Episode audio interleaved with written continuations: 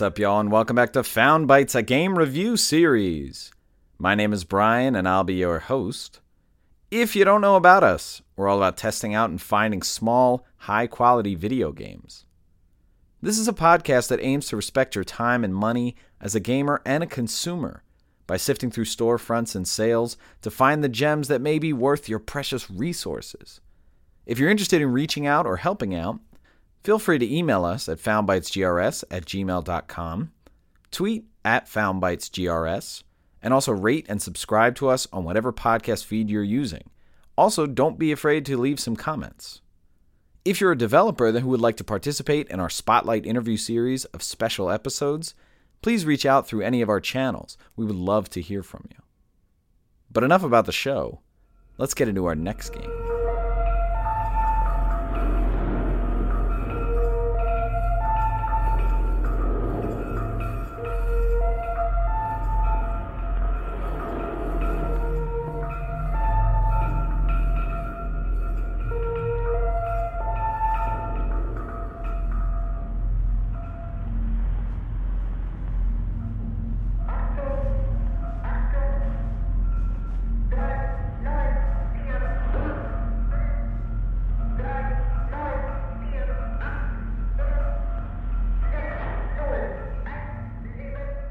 Signalis is the game for this week's episode. Signalis is a survival horror game, and some comparable games. Lamentum is one that's very similar, which we've done before. Resident Evil 2, The Evil Within, Dead Space, so you're definitely seeing a theme here. But it also pulls a lot from Nier Automata, Control, and Returnal, and I'll talk about those connections. The game was originally released in October of 2022 on PC, Switch, Xbox One, and PS4. The game was developed by Rose Engine, which is a small team, a two person team, Yuri and Barbara, and they work out of Germany, so shout out to them because the two of them put this entire game together. The game was published by Humble Games, and so we have definitely seen them before. They published A Hat in Time, Dodgeball Academia, Void Bastards. The game had a physical release in February of 2023, and that was done through Humble Games and they made it available to pretty much every major retailer like Best Buy, Amazon, and it actually came with like a Polaroid picture that was kind of a bonus. And that was for Switch and PS4 only. The game released with an MSRP of $19.99. Those physical editions with Humble Games, the PS4 version $29.99 and the Switch version is $34.99. So we've seen that price difference between PS4 and Switch. And the game actually launched on Xbox Game Pass, and as of this recording, it is still available on there. So if you have Game Pass, you can play this for free, quote unquote.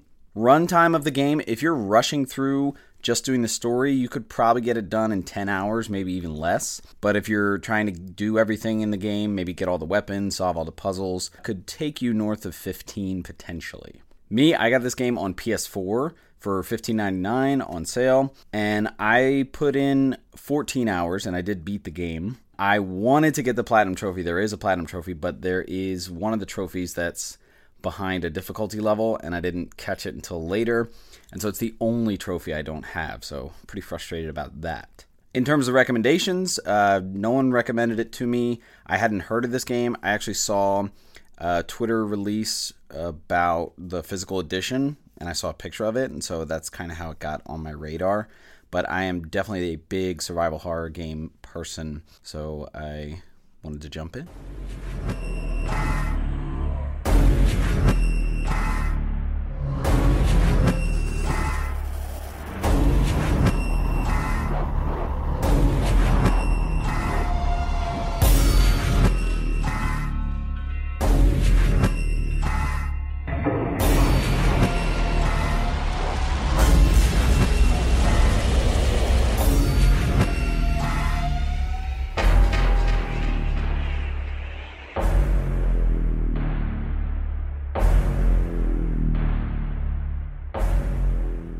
Let's talk gameplay for Signalis. So this is a survival horror game. The camera is like a top-down isometric camera. It's very similar to Lamentum. And let's go through the basic move set. So your character can walk around and it's pretty basic. You can move with the joystick and you can hold a button to run. Your character is minorly clunky, I would say, but nothing that's really out of the realm of what you probably experienced in this genre of game. There is an aim mechanic where you pull up your gun and then you'll see a laser kind of go around and you can move the other joystick to move it. And you'll be interacting with a lot of different things. So a lot of them are going to be objects or items. Some of these may have like a highlighted box come up around them. You're going to be a lot of doors that you're going to interact with, ladders, NPCs that you're going to talk with, and just in general, like you can go up to things and press a button and kind of talk to yourself. In terms of traversal, most of your traversal is going to be going from room to room or floor to floor, whether it's through doors or through ladders or through staircases and things like that. You'll interact with a lot of doors most of them you can open. Sometimes they'll be locked. There'll be different types of locks. Like some will be like, hey, you require this key, or some will say, like, you need to open it from the other side. And then a lot of doors are going to be just blocked, like barricaded, or like they don't work. It basically just means like you can't go that way. And all these rooms and places are going to populate on the map screen. So you can hit a button, pull up the map, and basically you can see a room once you've gone in it. So when you go in a room, it'll pop up on the map and it'll show you all the possible doors or exits from that room. These are primarily going to be squares and rectangles. Sometimes they'll be like a bent elbow or a long hallway or something like that. But what's interesting is that the room will show you all the possible doors. And if you approach them and the icon comes up for you to interact with that door, it'll also populate on the map. So on the map, the doors, if you haven't interacted with them, will just stay gray, the same color as the room. But once you go up to them and acknowledge what can be done with it, there'll be a color indicator on your map. So if it's blue, that means you can pass through it. If it's red, that means it cannot be accessed. And if it's yellow, that means it's locked, which could mean that you need to find a key or you need to open it from the other side. You're going to encounter a lot of safe rooms, and this is not a surprise in survival horror games. When you go to a safe room, there will be an icon on the map. It's like this little red box. And when you're in a safe room, there's a bunch of things you can do. So you can save there's like this little computer with a red screen, and all you have to do is go up to it, and when it's highlighted with a box, you just click it. There are four save slots that you can use, and you can overwrite them an unlimited amount of time, so it's not like Resident Evil, like some of the early ones where you have a limited number of saves or anything like that. Also, in the safe rooms, you might find items or different things to interact with, and you'll be able to manage your inventory. In the safe room, you'll have a storage box, and this is just like any other survival horror. It's kind of like a magic box, it can hold an unlimited amount of things, and any safe room you go to will access that same storage box. There are some limitations for items that stack, so ammo and like health items. There is a max to their stack and I'll talk about that when we talk about items. In terms of their placement, I think there's really good frequency with the safe rooms and they're fair distance away. There were a couple times where I was kind of in the middle of two, and so you have the option of saying, like, oh, I could go to this safe room or this safe room. So, again, very similar to Lamentum, where I've had that experience. And also, as you're traversing, you'll have different kinds of sequences, and we'll talk about the progression. Uh, but sometimes you'll have sequences where you have like a first person view and you're interacting with things. All right, let's talk items and inventory. Interacting with objects, like I said, for the most part, you're going to see like the four corners of a box kind of highlight an item when you get close to it. There are two main types. One is like notes or lore, like you might come up to a note or it might be a book or something like that.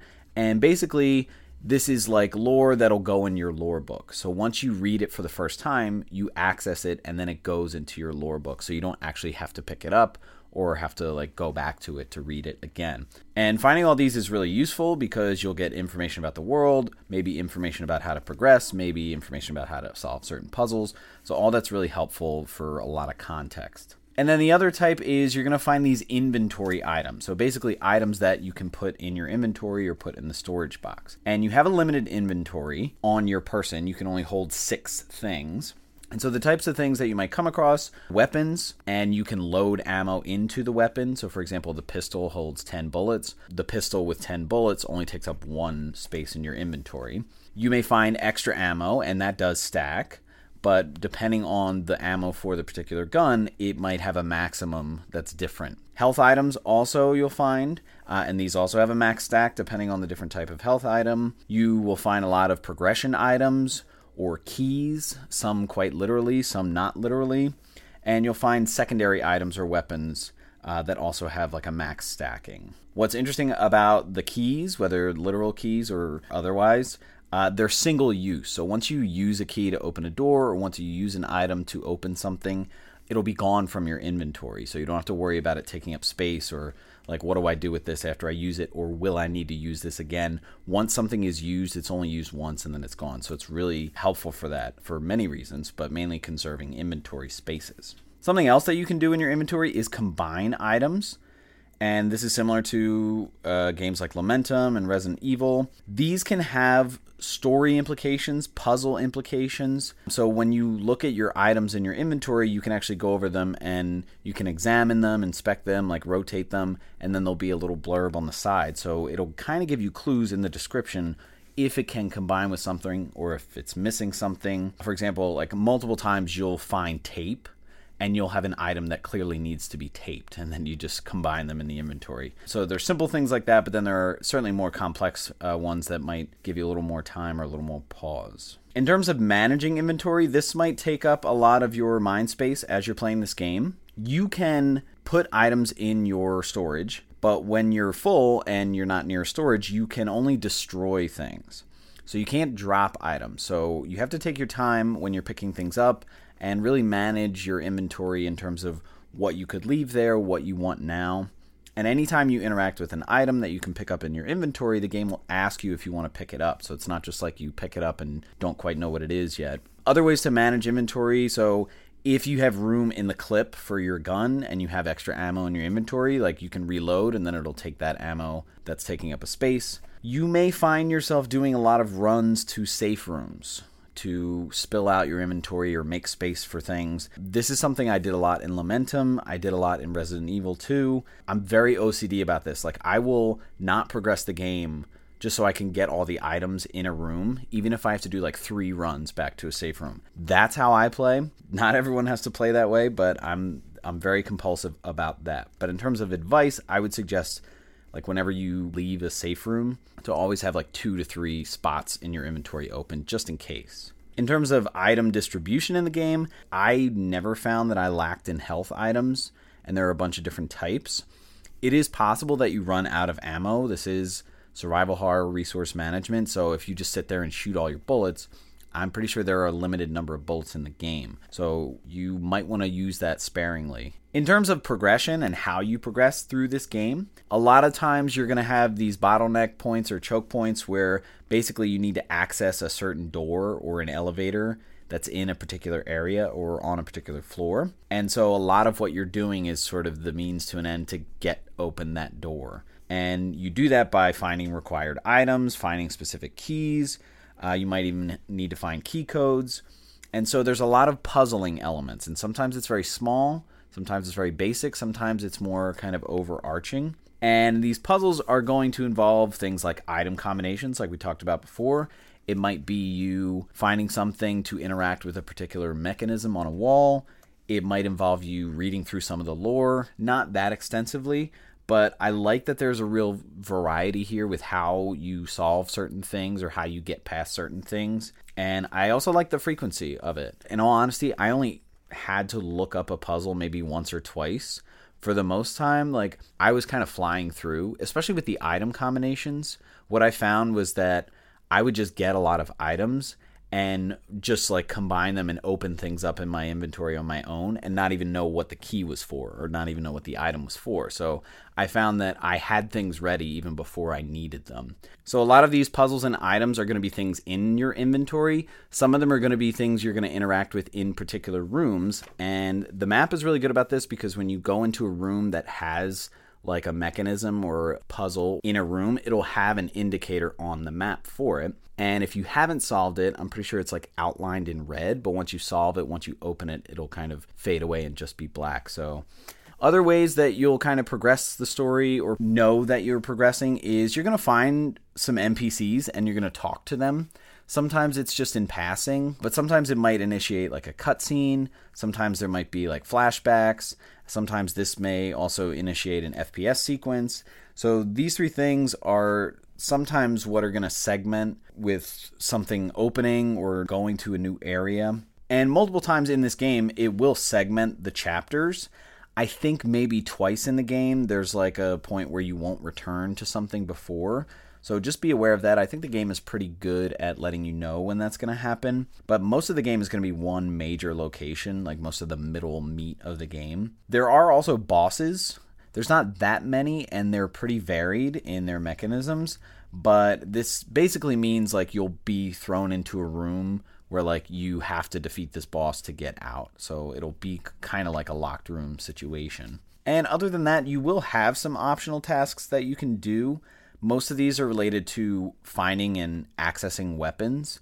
Like they are optional to get all of the weapons, so you don't need them. But I found it very satisfying to like unlock all of the things because I had the items, and so I want to see what I get. In terms of enemies, I'll say that there's a pretty good frequency overall. There are some rooms that are like super populated with enemies, and there are some rooms that might have one or might have none. But overall, I think the distribution is pretty good. When you kill an enemy, the body actually stays there. And if you've played Dead Space, you might know what I'm about to say, which is that sometimes they will revive. And I don't know the frequency or the timing for when it happens. I feel like as I've been playing this game, it has to do with like how many times I've come through a particular room, but sometimes it doesn't work out that way. Most of these enemies are mainly like zombie like. Uh, they do have varied form and they have different speeds that they move at. They sometimes have defenses, they have varying health and varying attack strength on you. And most of these are going to be melee attacked. You may have rare occasions where something is like shooting a gun at you, but for the most part, all of the interactions you're going to have with enemies in terms of them harming you are going to be when they're close to you. So let's talk combat because there are a lot of different strategies and a lot of different things that you have at your disposal to deal with enemies. Primarily, you're going to be aiming a gun. When you hit the aim button, your character will pull up their gun and you'll see this red laser that's kind of moving around if you move the other joystick. And when you point it at an enemy, a red box will show up around them. As the box gets smaller, I am pretty sure that your shot will do more damage. So as they get closer to you, it's like you're getting more accurate. And so if you shoot them from very close, you'll do more damage. You might have to do less shots to kill them, but obviously there's more of a risk of them being closer to do damage to you. Something else that's interesting about the box is that if at any point there's an X over the box, that means there's some kind of obstruction between you and the enemy, whether it's like there's a wall or a pillar, or some enemies will actually have shields. So if you keep the aim on them and see whenever that X goes away, be prepared to shoot because it might mean that they put their shield down or they just came out from behind something. There is a reload mechanic that you can do both in the menu and out in real time in terms of changing a weapon, you have to go into the menu and equip a different weapon. So if you're in a pinch, you can always go to the item menu and just reload and also change your weapon at the same time. You'll also have secondary weapons that are like these consumables.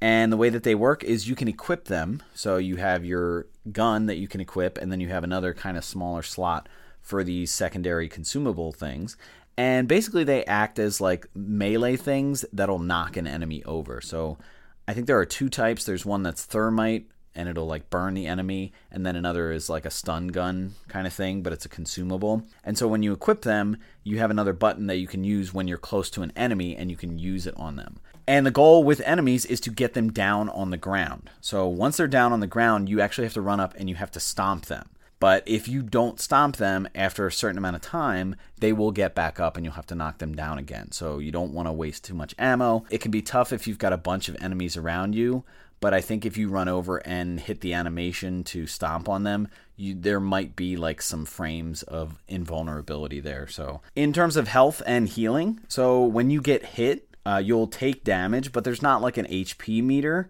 there's actually like a little EKG monitor in the bottom left that is color coordinated. If it's like this blue, that means you're in the clear. If it starts to get green or yellow or orange, that means you're starting to lose health. And if you go on the menu, there's more of a description of your status. Like it'll have different words. If you're fine, it'll say nominal, it might say caution, it might say warning. When it says warning, that means you're like you're down to your last there.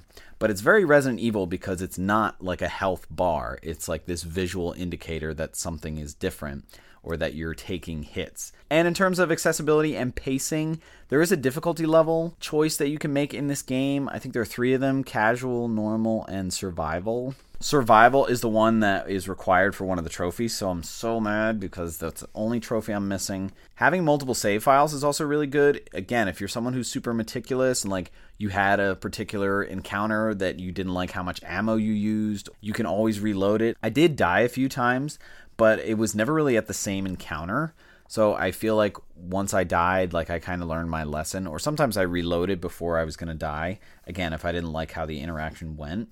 In terms of strategies, like I said, you can run. And what's good compared to Lamentum is you don't have like a stamina meter, so you can just kind of run forever as as you want. There are some slight bugs in the game, I feel, like when the indicator around an item for you to interact with it pops up or doesn't. Sometimes I'm like standing right in front of something and like the indicator just goes away and I have to like circle back. So sometimes this can come up even with doors sometimes, so just be aware of that.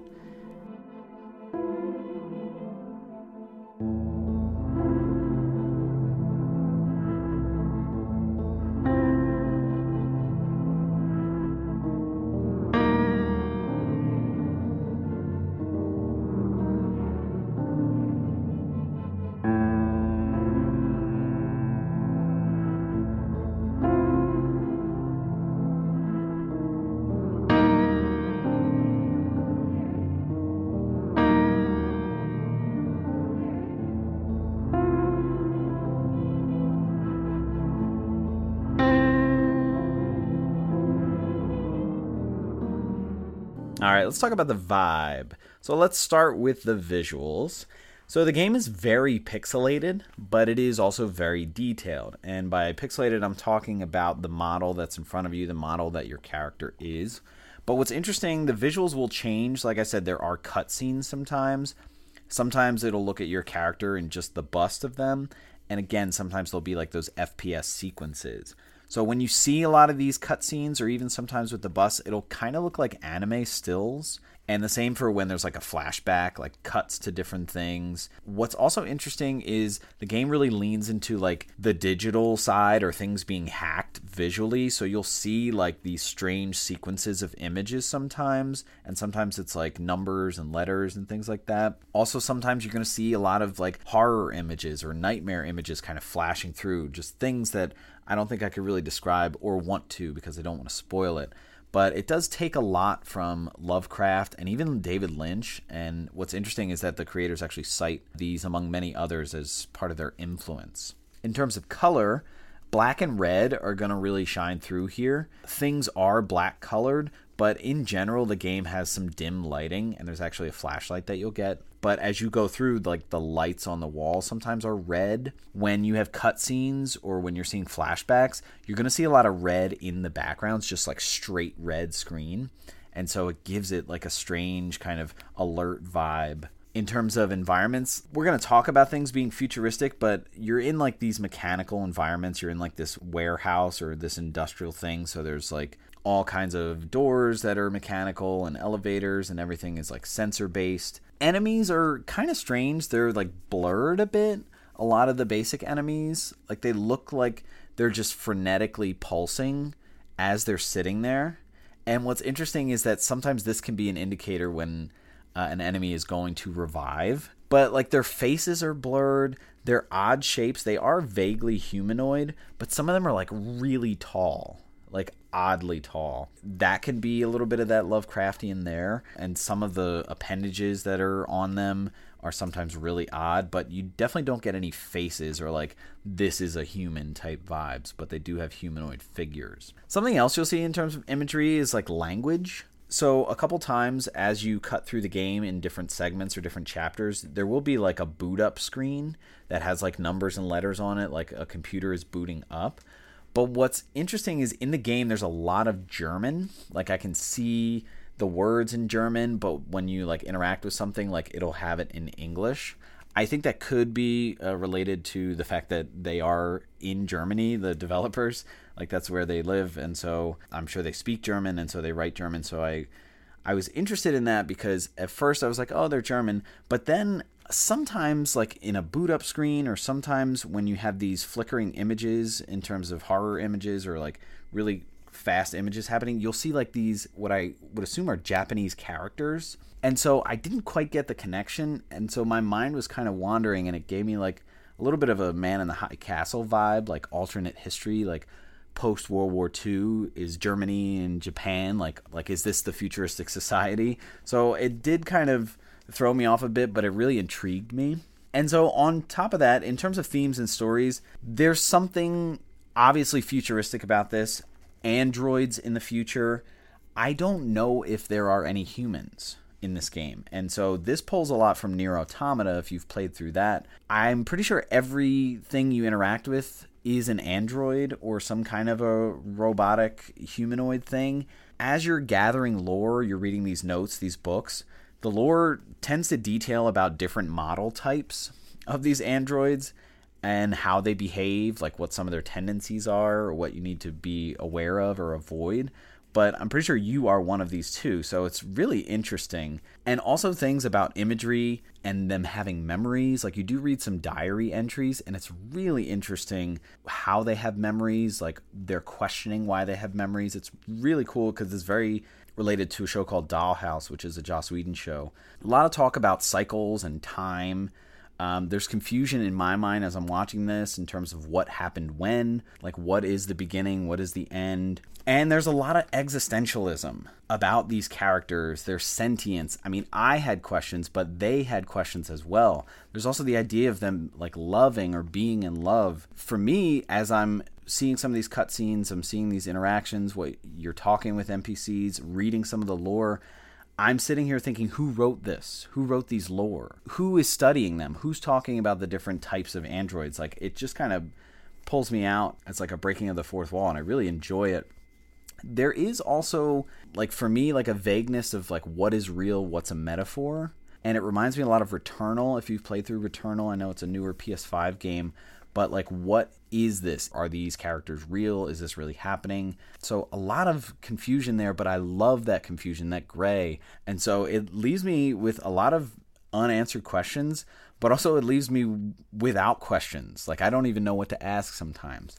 In terms of audio, a lot of the sounds you're going to hear are like metronomic and it's also some of the music has like this metronomic quality and kind of pulls you in like this cyclical winding down the drain like not sure what's going on, what's mundane, what's routine it does amp up when you get certain encounters, kind of like Void Bastards did. When you're in an encounter, it definitely captures like the direness, feeling like you should make quick decisions or rash decisions or waste ammo. But it's a lot of simple sounds and things that you might hear in horror movies or even in a game like Lamentum that you've probably heard before in terms of enemies and their sounds pretty horrifying a lot of screams. Like once one of them sees you they scream out and then they all run towards you. Really gives that that immersive vibe there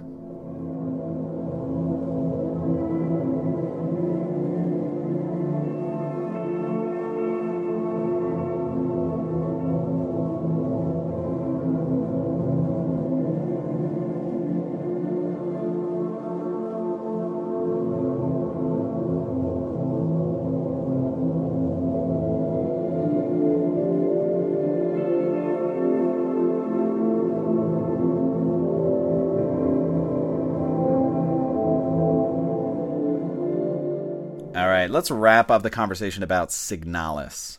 So, I'm a little biased because I am a big survival horror resource management gamer. I really ate this gameplay up. Uh, I think the combat is good. I got the hang of the aiming. I don't think it's what shines in the game. I think getting that feeling of I need to manage my ammo, I need to figure out like can I muster up enough courage to run past these enemies so that direness coming through I love the puzzles. I love racing through them and the inventory and like managing the inventory with that. I didn't think many of the puzzles were that challenging, but there were a couple that kind of stumped me and I was just like over it and I looked it up. Love the setting, love the lore. This whole world that was created is really fascinating.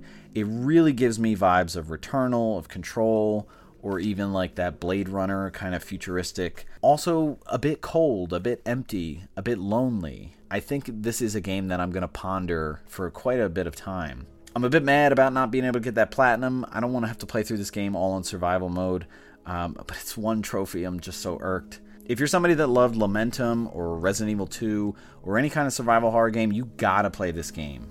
In terms of value, I like it for $20. I actually might get the physical edition and get that kind of uh, physical bonus thing. But if you're not someone who's a genre vet with these, $15 might be more your speed. So if you want to wait till it's on sale, I think there's a lot of entertainment value, a lot of world building, a lot of existential questions, and this is two people that made this game, and I think that makes it uh, all the more impressive. But great game, I highly recommend it. All right, that's going to wrap it up for this episode. Stay tuned for our next episode to see what new game we found for you.